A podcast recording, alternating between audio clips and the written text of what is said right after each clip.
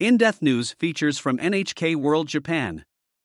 Booster preferences pose challenge for rollout. Japanese authorities are hoping to tackle the surging Omicron coronavirus wave by speeding up the rollout of COVID 19 vaccination boosters.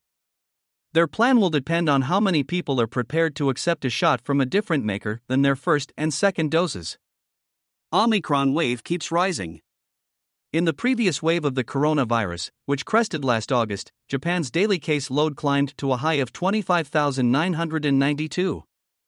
On Wednesday, the number topped 90,000. Experts advising the Tokyo metropolitan government say the surge in infections is straining the capital's medical system. They've raised the alert to the highest level on a four point scale. Japan's authorities are banking on the booster shot to turn things around. Clinical data suggests the third dose is key to ensuring the Omicron variant doesn't lead to serious illness. The rollout began in December, with healthcare workers first in line.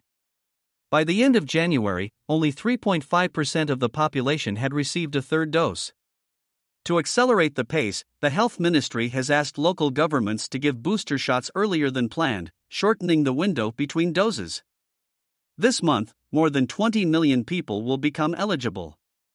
But eligibility is only one of the hurdles. The authorities also need to persuade people that their booster doesn't need to come from the same company as their initial shots. Switching makers.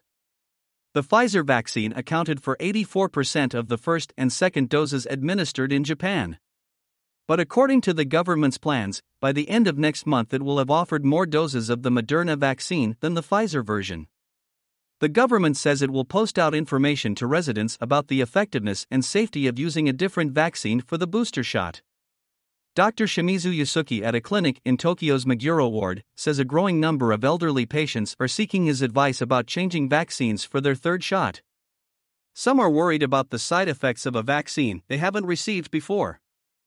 Others ask him which vaccine is better. Shimizu says some of his patients turned down the chance to get a Moderna shot immediately, saying they would prefer to wait until a slot for a Pfizer shot becomes available.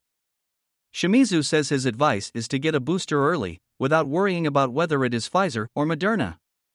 Project Professor Nakayama Tetsuo, an expert in clinical virology and vaccinations at Kitasato University, agrees. He says the Omicron variant is spreading rapidly in Japan, so people face a high risk of contracting the virus. Getting a third dose will lower the risk of severe illness, so I advise elderly people or anyone with underlying conditions not to miss any chance to have the shot, he says. More seniors hospitalized. 98% of those who will become eligible for booster shots this month will be over the age of 65, the age group now seeing a rapid increase in infections in the capital. The Nihon University Itabashi Hospital in Tokyo's Itabashi ward has set 60 beds aside for patients with moderate or severe COVID 19 symptoms. As of Tuesday, 35 of those beds were occupied by elderly patients. Dr. Hayashi Kentaro says early on in the Omicron wave, hospital staff dealt more with unvaccinated young people suffering minor symptoms, but now they get far more elderly who have been vaccinated.